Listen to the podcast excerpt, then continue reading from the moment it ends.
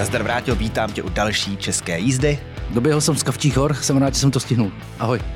A naším tématem paradoxně dneska nebude česká televize, kterou si dneska řešil celý den, ale podíváme se na jinou věc, která nás taky trápí úplně všechny, a to na státní rozpočet, jeho schodek, na konsolidační balíček a protože ani jeden z nás není ekonom, tak jsme si k tomu ekonoma pozvali a vítáme tady s námi pana Petra Bartoně, hlavního ekonoma skupiny Natlan. Dobrý den, děkuji, že jste si udělal čas. Neboli z vrcholu Kavčích hor do hluboké doliny státních financí a velkého deficitu, takže vítej, vítejte tady mezi námi v dolině. Zdravím vás taky. A že je to solidní Grand Canyon, protože podle posledních zpráv z plánovaného schodku 295 miliard se nám jaksi víc než 270 podařilo už vyčerpat a máme tady začátek června. Je tohle to vůbec ještě zatáčka, kterou jde vybrat, nebo už je taková ta fáze, že člověk vidí, jestli proti němu napřímo řítí kamion, nemá kam uhnout, tak se jenom jako pomodlí, ať aspoň jde do nebíčka, ne do peklíčka.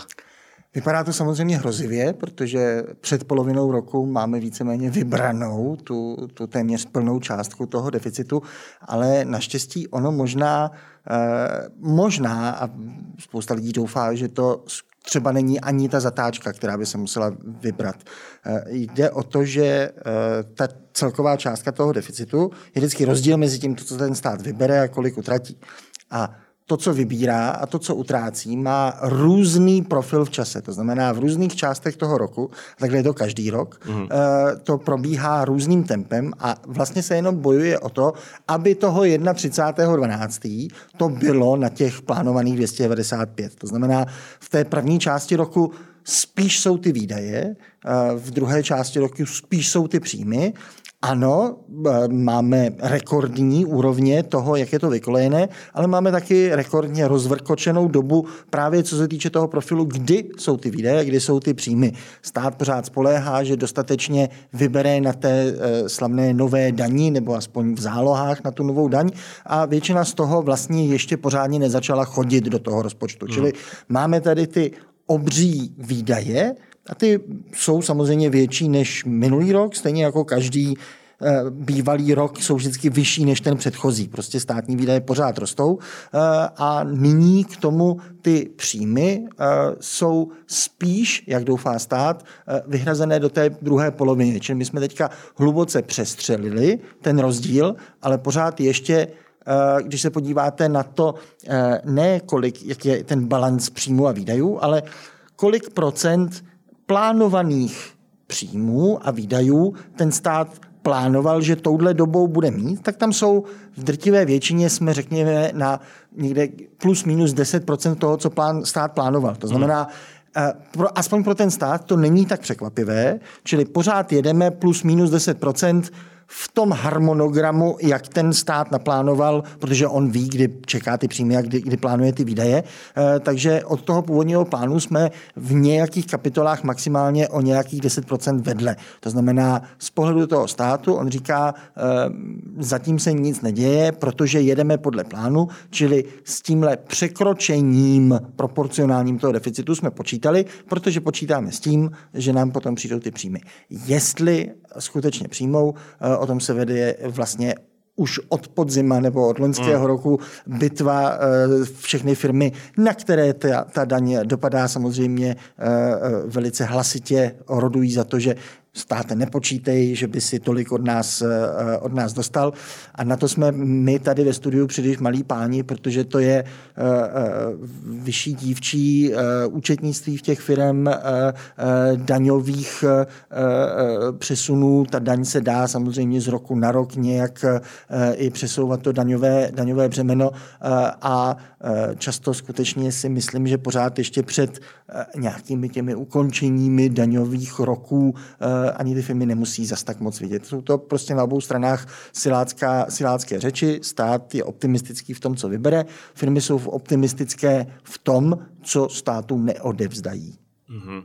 A když tedy budeme předpokládat, že se to podaří tedy ten cíl splnit, že se k němu na konci roku dostaneme, eh, o, o rozpočtu na příští rok a o schodku se baví politici, Hovoří se o tom, že by to nemělo být 295, ale pokud se nepletu 235 miliard. Hmm pořád je to přes čtvrt bilionu korun schodek.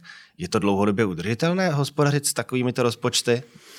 Eh, není a vzhledem k těm vysokým rokovým sazbám to bude i eh, stále méně udržitelné, i když budeme snižovat ty schodky, protože ta obsluha toho státního dluhu eh, se bude týkat stále větší části. Ten, jenom abychom pochopili, jak ty úrokové sazby spadají na to. Ten spousta těch půjček toho našeho dluhu slavného pod těch 60%, který je dává eh, Evropská unie jako maximum. A to se vždycky vlády prsí, jakože my přece ještě nenarážíme na ten strop těch 60%, eh, což je jako dobré, když řekneme, nenarážíme na strop, ale bohužel spousta vlád eh, to spíše používá jakože tím, že je stanoven strop 60%, takže to je vlastně jakoby ten náš nárok. A tak, jak jako velkým tématem české politiky vždycky je, že nedočerpáváme evropské dotace, tak bohužel tady z toho dluhu se stal uh, uh, vlastně takový fenomén, že tím, že máme povoleno nebo tolerováno až 60%, tak když máme menší dluh, tak vlastně jako kdybychom kradli těm lidem, že my se můžeme zadlužit víc. Když jsme na, pěta, když jsme nedo... na 55, tak je to vlastně dobré. Jasně, hmm. protože se nedozadlužováváme, tak jak jsme nedočerpávali ty dotace. A to je takové pokroucení, protože už těch 60%, ať už to bylo stanoveno jakkoliv, ale mělo to být skutečně ten červený hadr nebo červený semafor, který jako skutečně tady už eh, jde do tuhého.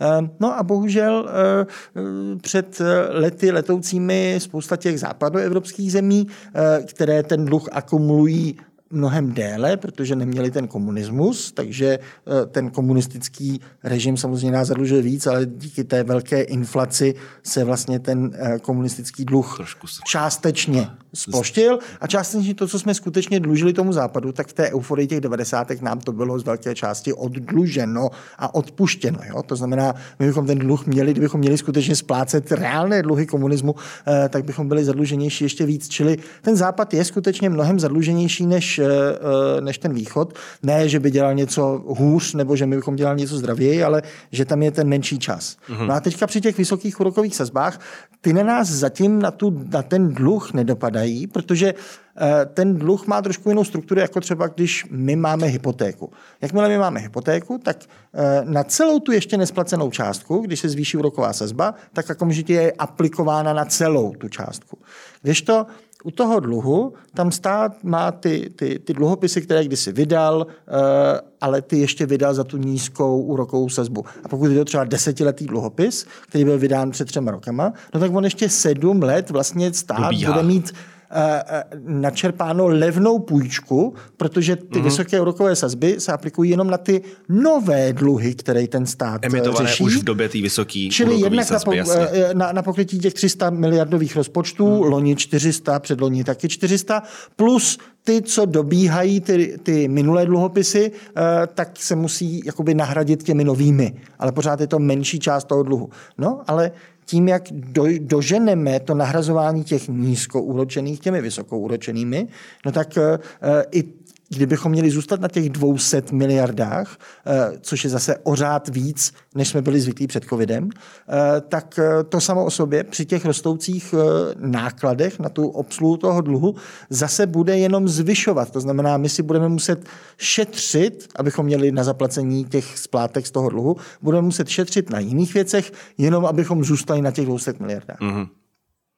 Vláda před několika týdny přišla s tím už slavným konzolidačním balíčkem. V červnu to bude ve sněmovně, teda v červnu to bude na vládě se projednávat, eh, v červenci to bude ve sněmovně. Jak tak sledujete tu debatu? Myslíte si, že eh, je ten návrh realistický v tom slova smyslu, že skutečně projde? Je to, a je to vůbec tenhle ten konsolidační balíček, je to ta správná cesta, kterou se, by se vláda, ať už jakákoliv, měla vydat? Stačí to vůbec? No tak uh od té druhé části konsolidační balíček je cokoliv, co tak nazveme. To není jako, ono to není zase tak moc konsolidováno, je to prostě nějaká změť věcí, co se honem dalo vymyslet, že by se dalo ušetřit, jenom proto, aby to nebylo, tady máme 30 věcí, které měníme, no tak eh, tomu vlastně kvůli médiím říkáme nějaký balíček, ale jako není to tak, že by eh, to bylo dopředu naplánovaný nějaká struktura toho balíčku a eh, něco může dovnitř a něco nemůže dovnitř podle toho, co to je. je to Takže je to improvizace. Eh, je to, je to maximum, řekněme, možného a politicky možného. A to jsme sledovali tu rozepři mezi e, Nervem, tou Národní ekonomickou radou, která měla e, nějaké návrhy, jak co dělat s tím rozpočtem a slyšíme dnes a denně, že narážela na to, na to politické e, nemožno, e, neboli to, co říká ekonom, tak politik říká ano, e, vy ekonomové to vidíte příliš jako růžově, protože realita je, že volič bude nějak reagovat.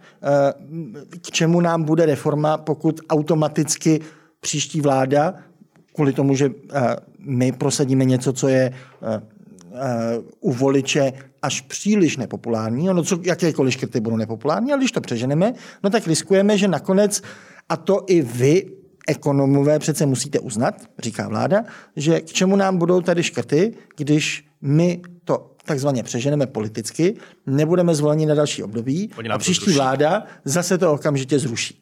To je to samé i z důchody, kdy tady byla uh, několik důchodových, uh, důchodových komisí, uh, které měly reformovat. Jednou to dokonce dokvačilo do situace, kdy ta reforma skutečně začala být implementována. No a trvalo to do příští vlády, která to okamžitě zase zrušila. Znamená, z tohohle pohledu je velký rozdíl mezi tím, co ekonom může narýsovat a vypočítat, kolik by se na čem dalo ušetřit, co má smysl, co nemá smysl, pojďme si to přenastavit. No a proti tomu ale je ta, ta politická realita, eh, která vlastně pořád musí bojovat populisticky eh, každá vláda o to, o to znovu zvolení. No a výsledkem těch ať už pravicových nebo levicových populistických vlád, nejenom u nás, ale i, i v té západní Evropě, eh, jsou potom eh, vždycky jenom vlastně jedna cesta pro ten dluh, to znamená víc a víc do té hloubky. Jakákoliv pravicová vláda může trošku zmenšit ten dluh, ale je to takový jeden krok zpátky k menšímu dluhu a ta následná vláda, ať už je pravicová nebo levicová, eh, právě potom zaujme tu retoriku oni, ta předchozí vláda, tím, že šetřili, tak vás vlastně okrádali. A my vás přestaneme okrádat. A my vám dáme to, co vám náleží. Na to máte nárok. A zase vlastně okrádají ty budoucí děti. Akorát ten rozdíl je, že ty budoucí děti, zvlášť když se ještě nenarodili, tak nemají to hlasovací právo. To znamená, kdybychom tady skutečně zavedli e, nějaké hlasovací právo pro ještě nenarozené děti, nebo aspoň proporčně k těm, e, aby měli větší hlasovací právo e, ti, kteří nakonec ty dluhy budou splácet, no tak možná i ten politický tlak by byl jiný, ale to je nerealistický, to je čistě jako snílkovství. A z toho, teda z, té, z toho balíku opatření, který teda není konsolidačním balíčkem, ale nějakou směsí toho politicky možného, hmm Eh, myslíte si teda, že to jednak bude efektivní, účinný a jednak především, jestli to projde? Jestli to bude mít dlouhodobě nějaký efekt? No tak eh, touto směnou to podle všeho projde, eh, protože vládní koalice hlasy má na to, na to hlasy. To znamená, teď probíhá ta kalibrace k tomu, aby se ty nejostřejší hrany případně od té opozice, pro případ, že příště bude u, u moci zrovna opozice, aby nyní vlastně opozice musela uznat, že nějaké gesto vůči ní bylo uděláno, aby to potom sama neměla tak moc důvodů řešit, protože se potom řekne, ale lidi jste v podstatě vám tam prosadili nějaké ty vaše věci eh, a, a tím pádem se tam nemůžete být proti tomu úplně. Nakolik tam jsou dávány do toho balíčku nějaké věci schválně, aby potom ta opozice se vůči ní udělalo nějaké gesto. A to eh, známe spoustu, eh, možná i vy jako mediální experti jste zvyklí, že když máte nějakého editora, který rád škrtá, no tak mu tam rádi dáte něco, mu aby, mu tam, aby to mohl škrtnout. Mm. A to, o co vám skutečně jde, aby potom tam zůstalo, protože nemůže škrtnout všechno. A to skutečně bude zajímavé sledovat, do jaké míry tam možná najdeme, nějací kandidáti tam jsou, který už v tom současném balíčku působí jako ten pověstný červený hadr a který vyloženě volá po nějakém přizpůsobení. Eh, minimálně ta, eh, ta eh, nekonzistentnost v tom, že vláda na jednu stranu říká, že škrtá tři různé DPH sazby na dvě a pak tam udělá nulovou sazbu pro knihy a a potom musí různě definovat, co to je kniha, protože jsou periodika jako někde na pomezí knihy a, a, a týdenníku a tak dále. Um, a samozřejmě na druhé straně se vznikne ta aféra s kojeneckou vodou, že tam je to slovo kojenecké. Ono a, kafe, kojenecká... a kafe s mlíkem, jako do jaký sazby, když kafe a mlíko jsou jiný. Tak, tak. Čili, čili tohle jsou vyloženě ty červené hadry. Já čekám tu největší debatu skutečně e, zase mediálně podpořenou v tom, co by mělo patřit do té nulové sazby. E, a vlastně nejjednodušším řešením by bylo, a pořád tajně vlastně doufám, že vůbec to vytvoření té nulové sazby, že tam dali něco, aby nebyla prázdná, jako něco do té nulové sazby musíme dát, ale že to možná bude jako první na škrtu právě v těch třenicích vůči opozice, protože Každý teďka, teď už eh, před sněmovnou určitě máme teplo, tak lobbysté tam stanují a čekají, aby oni sehráli ten boj, aby zrovna jejich věc se dostala do té nové, lákavé, nulové sazby eh, a eh, tím řešením toho bratrovraženého boje různých, různých sektorů o to dostat se do té nulové sazby. Může být, že nakonec vláda řekne, víte co, tak my tu nulovou sazbu rušíme, stejně tam zatím jsou jenom ty knihy a, a nic tak jako zásadně víc. Eh, a to si myslím, že tam může být právě ta věc, která je jakoby mezi řádky poznačená ke škrtnutí.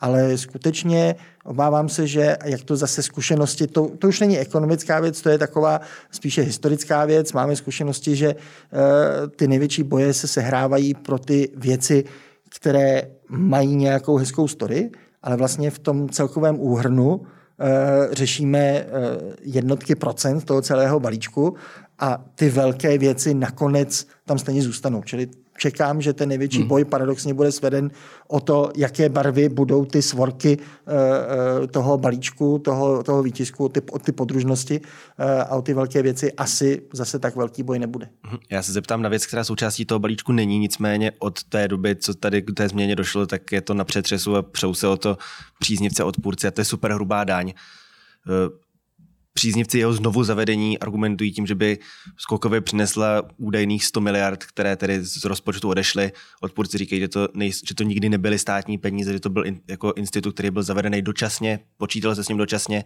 a že jediný, čím došlo, že když se zrušila, tak se prostě nechali lidem jejich vlastní peníze, které hmm. tomu státu vůbec nenáležely. Jaký je na to vaše stanovisko? Ono se tady bohužel směšují dvě věci. Jedna věc je ta, jak se přepočítá to zdanění těch našich příjmů, eh, jestli to bude jakoby nejdřív eh, se veme ten hrubý příjem, potom se z toho něco odečte a z toho zbytku se něco zdaní, anebo jestli se to zdaní jakoby z toho celého a, a, a potom se něco odečte. Vlastně tam jde jenom o to pořadí. Mm-hmm. Tohle je v podstatě čistě jenom akademická debata, protože nakonec stejně vždycky jenom záleží na tom, kolik se vybere. A jestli se nejdřív dělí a potom se odečítá, nebo se nejdřív odečítá a potom se dělí, eh, vždycky to ovlivní ty parametry, ty ostatní. To znamená, eh, to snížení příjmu státního rozpočtu, že lidem zůstalo více peněz v kapsách a mimochodem to trošku přiživilo tu, tu inflaci, kterou potom, eh, potom jsme, jsme cítili, protože lidé měli víc na to, hmm. aby zaplatili ty rostoucí, rostoucí náklady. A v tom kontextu jenom poznámka, eh, když se podíváme na ty eh, nejméně inflační země na západě, eh, často Středomoří, tak to jsou skutečně ty země, kde dlouhodobě ani ty příjmy, reálné příjmy těch lidí zase tak moc nerostly.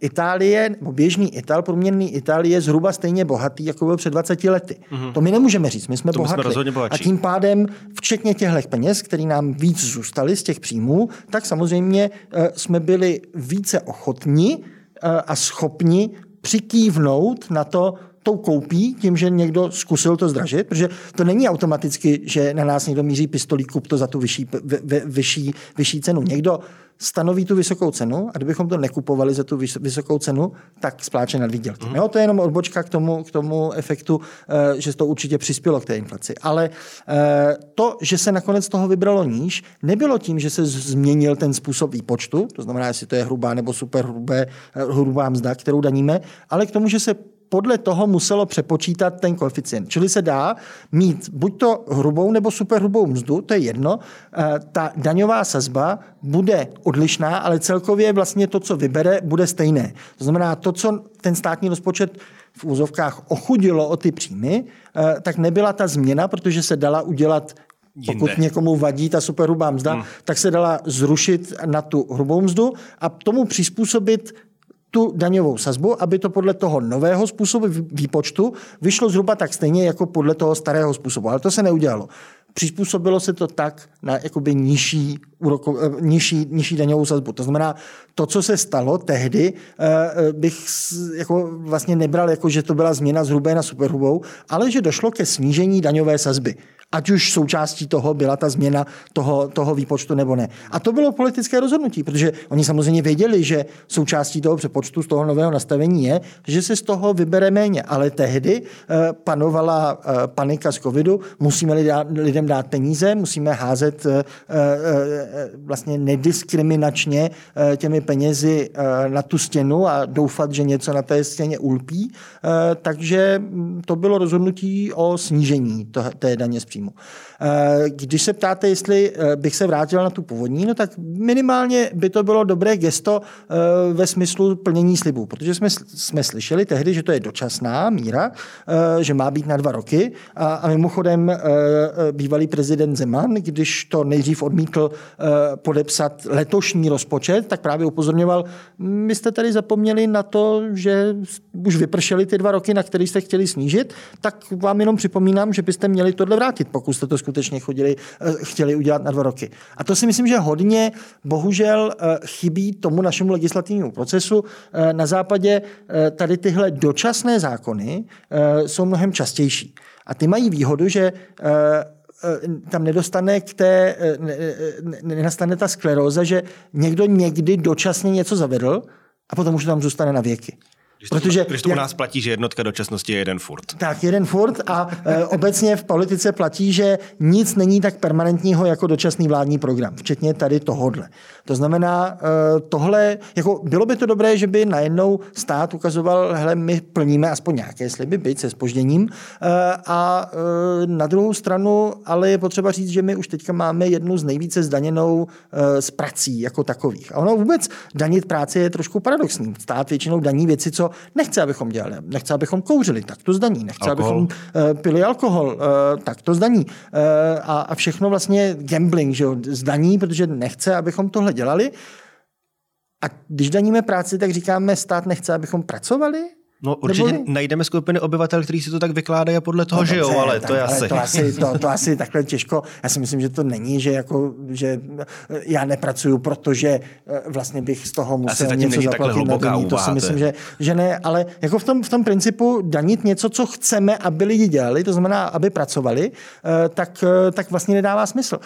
Proto vlastně všude po světě, včetně České republiky, se postupně přechází od zdanění práce jako takové, zdanění věcí. A to třeba Greta Thunberg by určitě zaplesala, protože ona nechce, aby lidi příliš spotřebovávali. A třeba DPH, tam skutečně daníme částečně a jakoby trestáme lidi. Eh, daní vždycky trest za něco, vždycky vám to sníží. A teďka rozhodnout, jestli trestat něco, co chceme, aby lidi dělali, vytvářet hodnoty skrze práci, anebo je trestáme za to, že trošku tak jako příliš lehkovážně spotřebovávají eh, a třeba potom dostatečně recyklují a tak dále. To už je jedno, jak bychom to vzali. Ale eh, z tohohle pohledu eh, třeba i planetárního dává větší smysl, když už musíme něco danit, to je jako velké když, ale když už se na tom shodneme, tak dává trošku větší smysl danit tu spotřebu, která by mimochodem tím, že by se zdanila spotřeba, tak by to naopak i oslabilo tu inflaci,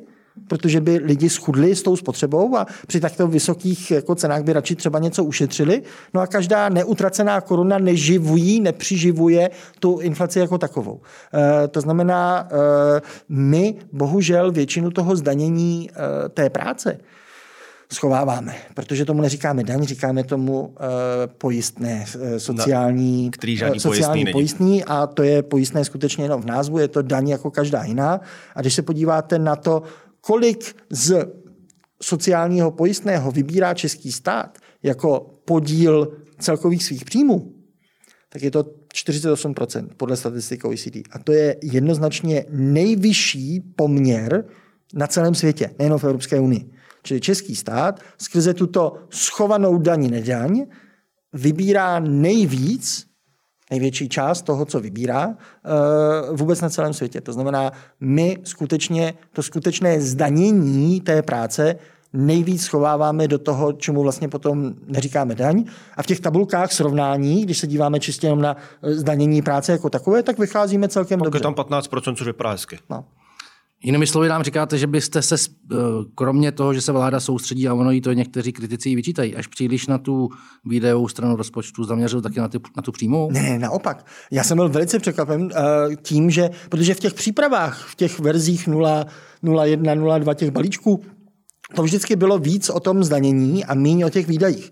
A potom ta konečná verze nebo pseudokonečná verze eh, byla, řekněme, dvě třetiny o škrtání výdajů a jenom třetina o zvedání příjmu. A to bylo jednak překvapení vzhledem k tomu, co následovalo předtím, a jednak eh, většina ekonomů nad tím zaplesala. Eh, nejenom kvůli tomu, že jestli chceme odcovidovat ten rozpočet, protože ty náběhy jsou hlavně kvůli covidu, no tak i ta cesta, jak jsme se dostali do současnosti, vedla skrze větším dílem zvýšení výdajů a menším dílem skrze škrtání příjmu jako takových. Jo? Čili um, pokud chceme odcovidovat ten rozpočet, tak bychom měli vlastně jít tou stejnou cestou, jak jsme došli tam. sem, škrtnout ty extra výdaje, škrtnout ty, uh, uh, ty příjmy, o které se stát ochudil a případně je vrátit ale pořád je dobré a je to dobré udržet uh, uh, větší výkon dávat na, ty, na to škrtání těch výdajů uh, a menší výkon dávat na, to, na ty příjmy. A to z jednoho důvodu. A ono by to dávalo smysl, i kdybychom se dostali do dneška tou opačnou cestou, kdybychom víc, víc byla na tom, na tom škrtání těch příjmů. A to z jednoho důvodu. Když budete k těm navýšeným výdajům jenom dohledávat příjmy, tak vlastně to je cesta zpátky před roku 89. Hmm. Tím automaticky roste podíl státu na tom HDP, protože vždycky během krize a Všimně si, nemáme jenom covidovou krizi, vždycky je to téměř takové, takové eh, málem jak na Kubě, taková ne permanentní revoluce, ale permanentní krize.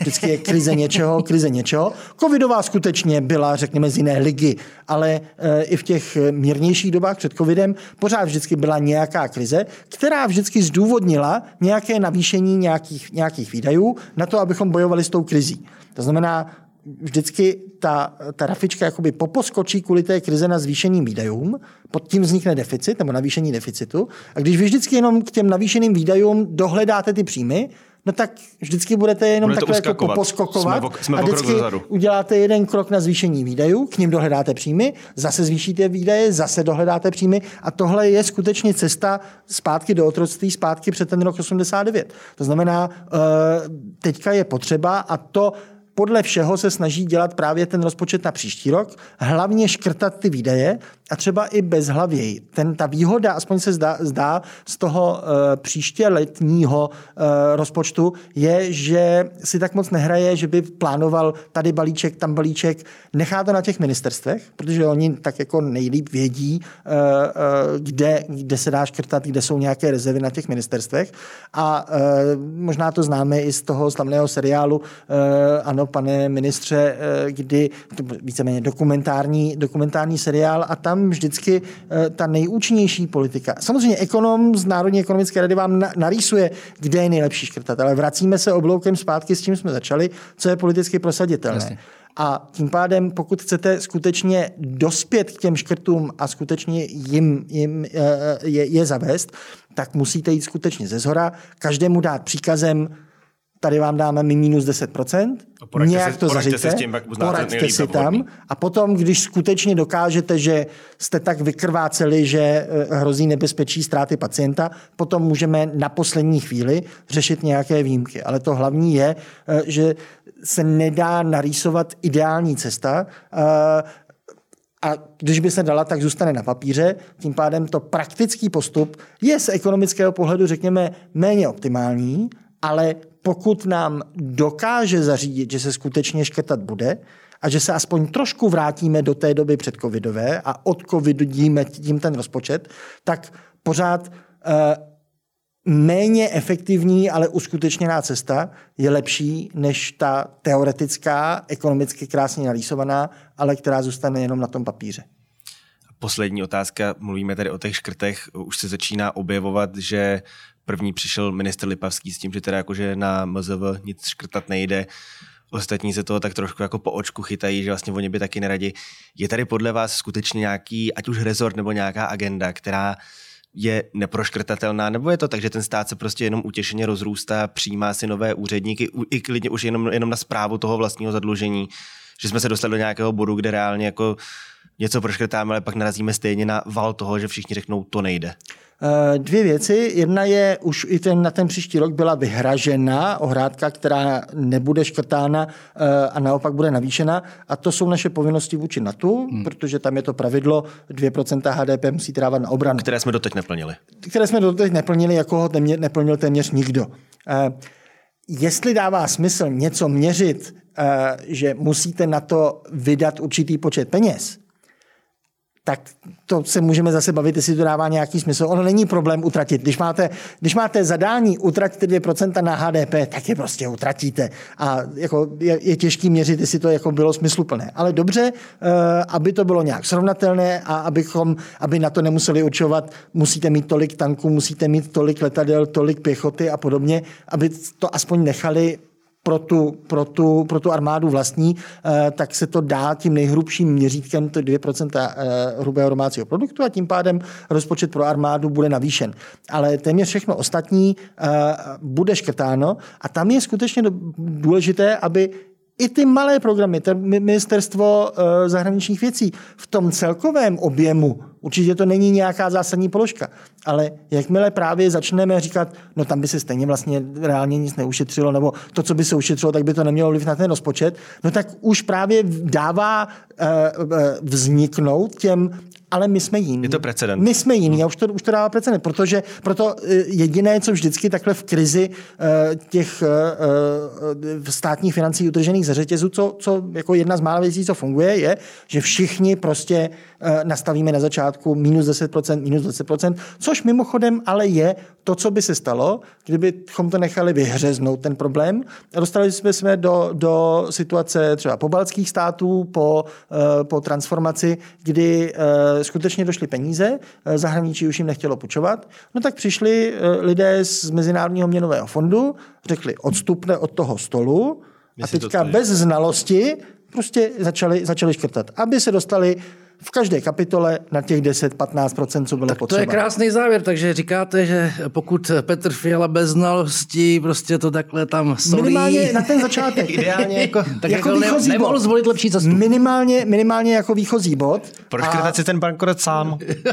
a samozřejmě to těch 235 bohužel asi bude příliš optimistické, ale je dobré začít jako u každého vyjednávání na dostatečně uh, ambiciozní věci, právě proto, že to vyjednávání vyjednávání, jak je nás teďka čeká ve, ve sněmovně, v žádném státě od starého Říma v celé historii lidstva nevedlo k tomu, že by potom ti lobbysté byli ještě ambicioznější. A ty škrtáš tohle, ty škrtáš 10%, já škrtnu 12, 13, to se nikdy nestane, protože volič bohužel to neocení. A proč to neocení?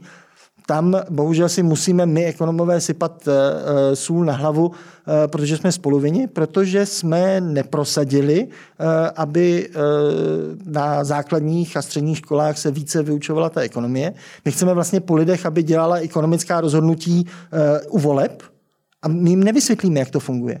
No tak to jsme potom na úrovni, jako kdybychom u voleb každý čtyři roky hlasovali o tom, jakou chceme mít hodnotu gravitační konstanty tu děti naučíme v té škole, jak fungují fyzikální pokud zákony. Pokud se tam dostanou třeba letos.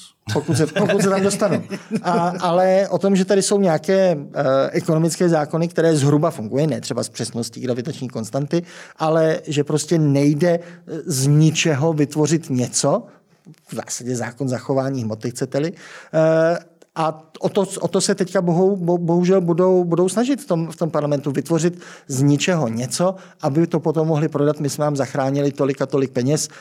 a už se neříká, jak jsme, jak jsme si řekli, že se krade ve skutečnosti těm, eh, těm dětem. Takže eh, informovaný volič, ekonomicky více vzdělaný volič, eh, pokud jednou tam dospějeme, tak doufejme, že i ta míra populismu bude klesat a tím pádem snad se vyhrabeme eh, i eh, z toho obrovského džolíku, eh, kam se se všemi ostatními evropskými zeměmi řítíme a to je k ještě většímu a ještě většímu zadlužení a okrádání naší budoucnosti. Neklademe si malé cíle, snad se podaří nám, respektive těm nahoře, i naplnit. Moc krát, pane Bartoni, děkujeme, že jste si udělal čas, že jste přišel k nám do České jízdy. Děkuji, snad jsme trošku tou osvětou přispěli ke zlepšení situace. Ke zlepšení nálady, nevím, ke zlepšení situace možná, jo. Děkujeme. Tak Díky, jo. hezký den. A vrátíme se vidíme příští týden. Tak jo, mějte se všichni hezky, děkujeme, že jste se na nás koukali, že jste nás poslouchali a za týden znova na viděnou u České jízdy.